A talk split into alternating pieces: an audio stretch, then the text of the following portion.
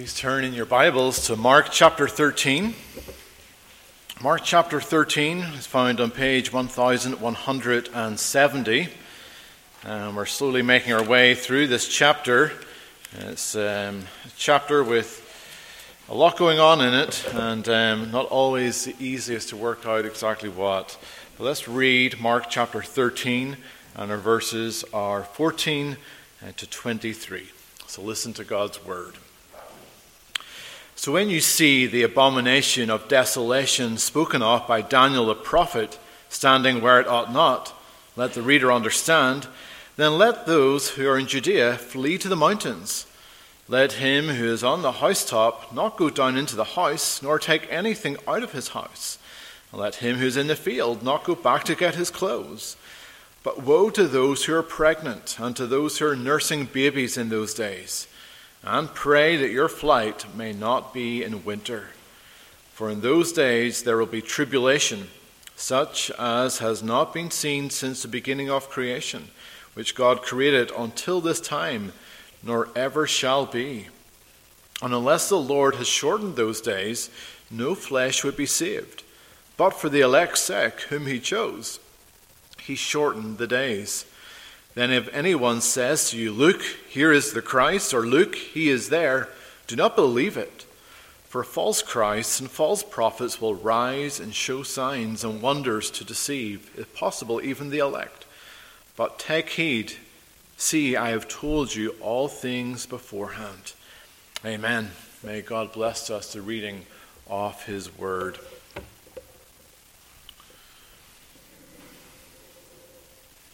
Well, when having a baby in Belfast, uh, the process is that once you are in labour, you have to call the hospital ahead of time, ahead of you arriving at the hospital. And they would ask you a variety of questions to find out how far along you are in your labour. And if they don't think that you're far enough advanced, you're told not to come. You have to wait longer until the labour has progressed more. Well, in our passage today, we are learning about labor pains that the world would have to go through. And it's as if Christ is saying, Yes, you are in labor, you are in pain, but you're not yet far enough on. The baby is not coming yet.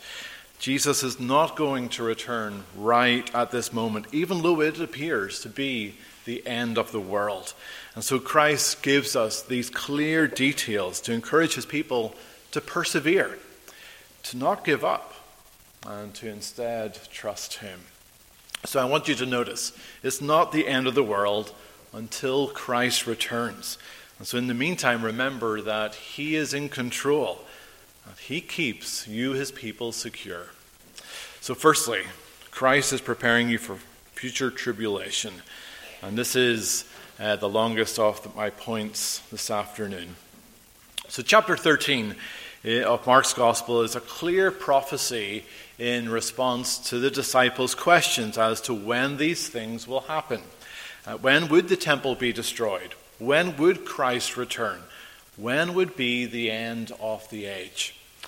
And they understood that all of this would happen at the same time. And so Jesus gives this explicit prophecy of the fall of Jerusalem and also his return. They would be two different events, they would happen at two different times. But what makes it difficult is that he interweaves these two major events in this chapter.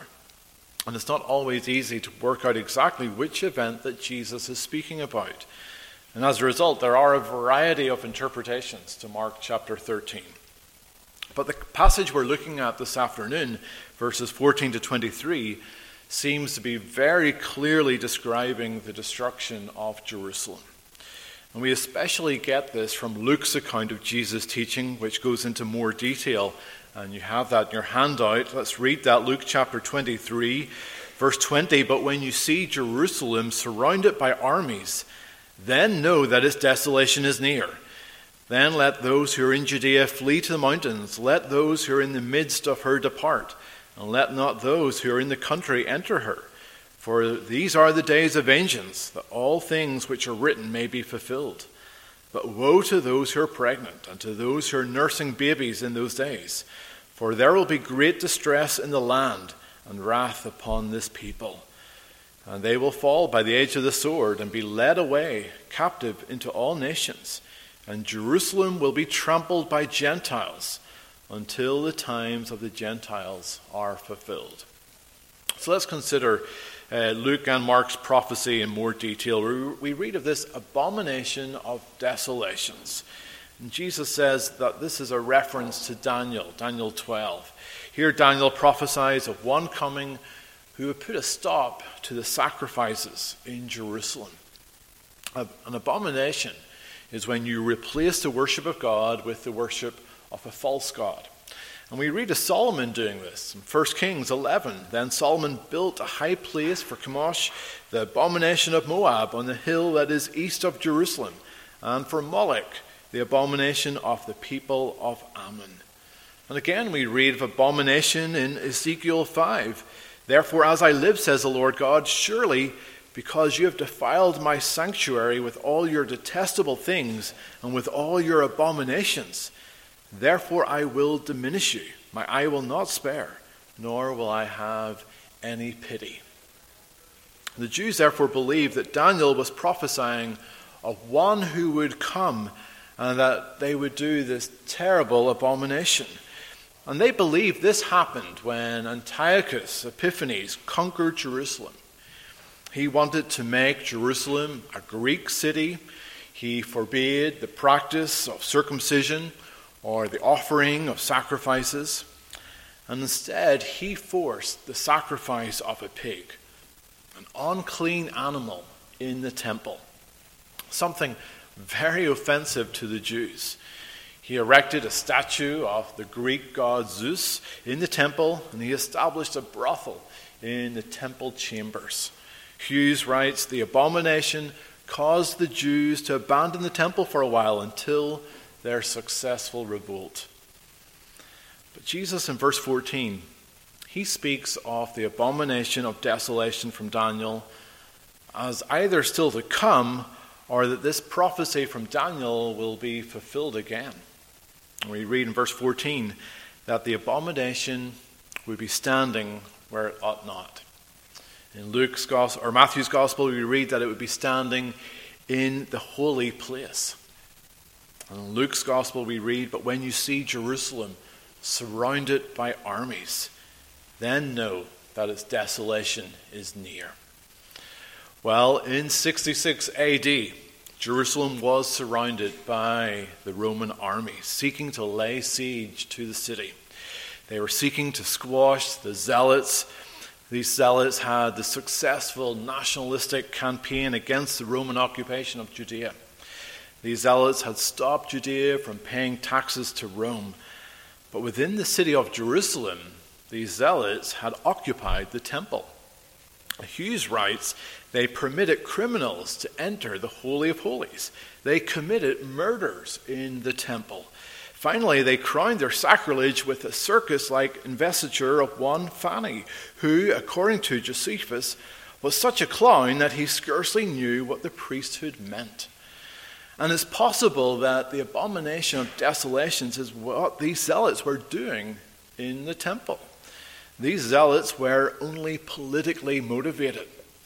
They seemed to have no concern for keeping religion. They allowed the temple to be desecrated. And that's not that surprising since the temple had already become, as Jesus had said, a den of robbers. And so Jesus is warning his disciples that when you see this happening, when you see the armies of Rome gathering, it is time to flee. Now, the other possibility is that the abomination of desolation is Rome itself. When the temple was destroyed, the soldiers, the Roman soldiers, they planted their staffs on the ruins of the temple. And these staffs had an eagle image on top, pointing to the rule of the Roman emperor. And then the Romans offered sacrifices to these images, which was seen as a sacrilege by the Jews. But surely, if the temple had been destroyed, wouldn't it be too late for the Jews to now escape at this point? Well, there are accounts that during the siege, the Celest, or Cestius Gallus, who was in charge, he suspended the siege. He stopped the attack. He withdrew his armies. He recognized that the zealots who were keeping hold of the people of Jerusalem against their will. And so he delayed taking the city. And at that time, every believing Jew, they had the opportunity to flee the city just as Jesus instructed them. Either way, Jesus is warning his disciples that when you see the temple defiled, when you see Rome amass its armies, you are to flee. Well, how are they to flee? Well, we see they are to do it quickly. I remember a fire safety advertisement on TV. The slogan was Get out, stay out, call 999. That's the equivalent of 911. But, and you're not to go back in, it's too great a risk. And likewise for the Christians here in Jerusalem, when they saw that the attack was imminent, when they saw turmoil happening in the temple, they were to flee to the mountains. They were not to go back for belongings. They, were, they had no time to get their clothes. Josephus records the Jews leaving as like swimmers departing a sinking ship, meaning they did leave everything behind. The church historian Eusebius writes the whole body of the church at Jerusalem, having been commanded by a divine revelation given to men of approved piety there before the war, removed from the city and dwelt at a certain town beyond the Jordan called Pella. Well, it's no wonder that Jesus says, Woe to those who are pregnant, to those who are nursing children. These mothers would not be able to leave quickly or as quickly as the rest. And they would be in this terrible dilemma should I stay or should I go? And remember, cities were seen as places of refuge. When an invading army comes into your country, your goal would be to seek refuge in the city safe behind the city walls. And so Jesus is saying to do the opposite of what you would want to do, to go against your instinct. He says, Pray that your flight would not be in winter. In winter, the last place you would want to go is up a mountain. But that is actually the place of safety. This is where you should go, even though it doesn't seem like the wisest. When the Titanic was sinking, there were accounts of those who were initially too afraid to get into the tiny, precarious lifeboats and be lowered into the middle of the North Atlantic. They thought they would be safer remaining on board the, the ship and wait for rescue there. But we all know that that would have been a terrible choice to make. And likewise, to remain in Jerusalem would have been a terrible choice. Verse 19, Jesus describes this tribulation as being so great that the world has never seen anything like it before, nor will they ever see anything like it again. Now, there has been some terrible atrocities committed during world history. When we think of what happened under Nazi Germany or Soviet Russia, but the siege of Jerusalem was unlike anything ever recorded. And the historian Josephus writes extensively about the siege of Jerusalem. Not only were the Romans attacking the city of Jerusalem, but Jerusalem itself was in the middle of a civil war. These, and there were terrible atrocities that the Jews committed to their own fellow countrymen. The siege was so terrible that Josephus writes of a mother killing and eating her own child. But the Romans also committed terrible atrocities against the Jews. During the siege, 500 Jews were crucified every day for several months. And the result was over 1 million Jews were killed and 100,000 taken captive, many of whom would then die in the arenas. So these verses are clearly speaking of the tribulation that happened in Jerusalem in 70 AD. But you're also to be prepared for tribulation. So, secondly, notice you're to watch out, for this tribulation is found both inside and outside of the church.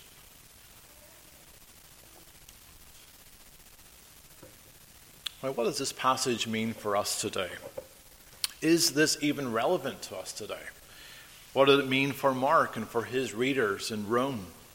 Well, while we see Jesus' words being fulfilled, there continues to be abomination of desolation throughout history. Mark's readers in Rome, they obviously saw the emperor in this way. The emperor saw himself as God. The emperor put Christians to death in his attempt to prove that he is greater than the Christian's God. Men like these are a form of Antichrist. Anyone who opposes Christ or puts themselves up in the place of Christ is an Antichrist. And Jesus mentions this, these false Christs coming in verses 21 and 22. And we see how they are powerful and how they are deceptive. And they point forward to the day when the ultimate Antichrist, the man of lawlessness, will come. But even he will be destroyed when Christ returns. So, as a result, you are to expect tribulation. You are to expect difficulty from those who are against Christ. And sadly, that difficulty comes not only from, out, from outside the church, from the world, but also from within the church. Even within the church, there are those who are opposed to Christ by replacing him with something else. The worship is not focused on him. Today, too often, the focus is on the people. Give the people what they want. That's the thinking in most churches. Churches use a business model and they treat the congregation like customers. And so they seek customer loyalty. And so we need to be very careful. But while we do want to be warm and welcoming, we never want to compromise the truth. That's why you need to take heed. You're to watch out that you do not fall. We need to keep watching, meaning you're to question, you're to consider what it is we are doing, even here at church. Is it focused on God? Is our worship focused on praising God? Or are we bringing a desolation before God? Jesus said the same in Matthew 26 Watch and pray, lest you enter into temptation. The spirit indeed is willing, but the flesh is weak. This temptation is real, and so we must watch out. But tribulation is also found from the world. And increasingly, we see this today. The world's values are opposed, are against God's values. And therefore, you must remain faithful to God, not to this world. And for the Jews, that meant fleeing Jerusalem, leaving behind all their belongings. Now, too often we are attached to the things of this world. They distract us from what is really important. I was watching a documentary on the pyramids in Giza and how the Egyptian uh, pharaohs they were buried with their belongings even their slaves, even some of the most important people in their court. So, even in the face of death, they were completely distracted by thinking of all the things they would take with them. We're not much better. We're too busy amassing more and more things that only become a distraction. No, you should be ready to leave it all behind. There is nothing in this world that is worth holding on to. You should be ready to flee. You cannot do that when you're attached to the things of this world. So be ready for tribulation. And this tribulation can be found both inside and outside of the church. Resolve to remain faithful. Well, thirdly, notice Jesus is the true prophet. You are to trust him. Now, 9 11 is one of those days where everyone in the world remembers where they were at, what they were doing, when they heard the news of the terrorist attacks. And it was a day of unimaginable evil affecting innocent civilians. It was a day that changed history, and no more so than in New York City. How would the people of New York rebound after such an atrocity? Well, much credit was given to New York's mayor, Rudy Giuliani. And in his public statements, Giuliani mirrored the emotion of the New Yorkers. He expressed his shock his sadness, his anger, his desire for justice to be done to those responsible. And he resolved to rebuild, saying, Tomorrow, New York is going to be here. Well, likewise, Christ is saying there is going to be a tomorrow. Yes, there will be hardship. You will no longer have the physical temple in Jerusalem. But that is not the end. And the fact that Jesus gives such a detailed prophecy is no accident. He even says in verse 23 See, I have told you all things beforehand. And so Jesus is pointing to the fact that he is the true prophet. In the book of Deuteronomy, Moses describes how there will be one that will come like him. And so he gives instructions as to how you will identify this prophet. Deuteronomy 18, verses 21, and he's, if you say in your heart, How shall we know the word which the Lord has not spoken? When a prophet speaks in the name of the Lord, if the thing does not happen or come to pass, that is the thing which the Lord has not spoken. The prophet has spoken it presumptuously. You shall not be afraid of him. Well, what Jesus has said did come to pass. Now imagine if the Jewish believers in Jerusalem decided to ignore Jesus' warning here. They decided to stay in the city of Jerusalem rather than escape the siege. Imagine they thought to themselves, This is my home. It's been my home for thousands of years. I will not be moved.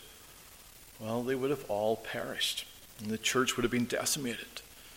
But instead, they heeded Christ's prophecy and the result was they knew safety, and the church would continue. And so they were right to trust the word of Christ. Now remember, Mark is writing to believers in Rome. Well, what an encouragement to these Christians facing persecution to see what Christ says, or what Christ has said, it came true.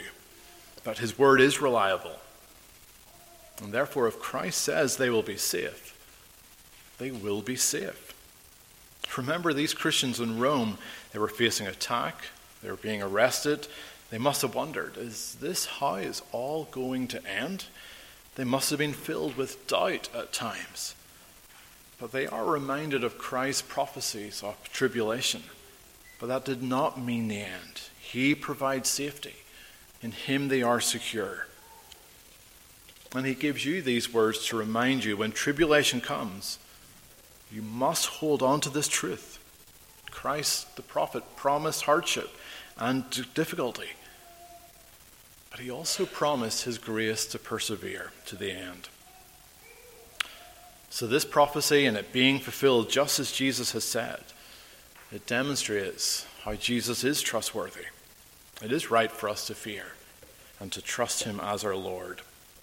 Well, fourthly, notice Christ is King. In him you are secure. Jesus is prophesying the fall of Jerusalem and the destruction of the temple, and it would be the Romans, these pagans who believed in false gods, who lived immoral lives, who would be the ones to do it. Just imagine what this would have looked like. The temple, which symbolized God being with his people, being destroyed by pagans. This would be the end of their sacrifices the priests were slaughtered. It would have appeared that God does not exist, or that God does not care, or that God is weak. But this prophecy by Jesus Christ was to help prepare the church that this is not the case. Yes, hardship is ahead. There would be false teachers, there would be persecution. But it's not because God is weak and cannot do anything about it. No, it's because it's part of his plan, it's part of his purpose. It's also part of his plan that they would persevere and they would endure to the end. Verse 20, we see this promise that the Lord shortened the days of the siege of Jerusalem. Otherwise, no one would be saved. Why did he do this? Well, we read for the sake of the elect, those whom he chose. He shortened the days. And here we are reminded that Christ is more than a prophet. Christ is king. He is the one in charge. At times it may not look like this. When the temple was destroyed, it would have been easy to doubt. But this attack did not destroy the Jerusalem church. Yes, they had to relocate. But the church is always more than a location. Jerusalem as a city was not so important that it could not be left behind. And we often get so attached to particular locations or to particular buildings. But God is not restricted by location. And that's seen clearly throughout church history. The church moved out of Jerusalem to the Middle East, to cities like Antioch and Alexandria and what would now be Istanbul. And these were central locations for Christianity. Today, they are gone. And it moved much further west to Rome, to Geneva, to London. But again, these places are all a shadow of what they once were. And it's moved further west again to the US. And we are in the middle of a transition where Christianity has, is on the decline. But it's moved again to places like China and Iran and parts of Africa. Here we see Christianity flourishing. And so Christ is king. He is ruling over all the world. He is in complete control. Now, yes, we can lament the decline of the church here in the West, but we can also have joy. We can have confidence that God is building his church elsewhere. For where God has his people, he will protect them. And so, you, as one of his elect, you are secure. The church will continue to survive. And so, as one of God's elect, you are to have confidence in your king. And that confidence is evident when you obey your king. For the Jews here in this passage, it meant leaving Jerusalem. For Peter and John, that meant preaching the gospel even when the Sanhedrin told them to stop. For Paul, that meant traveling to Jerusalem, for he was to be a witness in that city, even though it would mean his death. These were not easy callings, they involved much hardship, but they were secure in doing them. God looked after them. And so God will call you to do hard things, but He will also keep you secure in that. And so, in these last days, these days that have continued for 2,000 years now, you are to expect tribulation. You're not to be surprised by birth pains. But you're to also remember this is not the end of the world, not until Christ returns. And so, in the meantime, remember that He is in control and that He will keep you secure. Amen. Let's pray.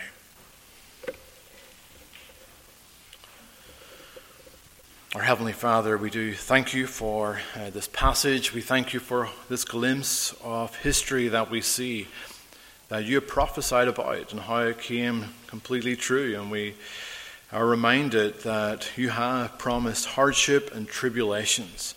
And so, Lord, when they come, Lord, that we would not doubt, that we would not give up hope, but instead that we would persevere in your strength. Help us, Lord, to see that you are accomplishing your purposes. And remind us, Lord, that we are secure, even when our eyes tell us differently. Lord, we know the truth. And so, Lord, remind us of this. We ask this in Jesus' name. Amen. Well, please turn in your psalm book to Psalm 74b.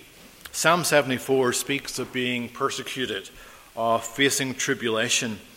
But the second half of the psalm, it speaks of vindication. Likewise in Christ, we too are secure. So let's sing this psalm, remembering our salvation is in the Lord. So let's stand and sing Psalm 74b.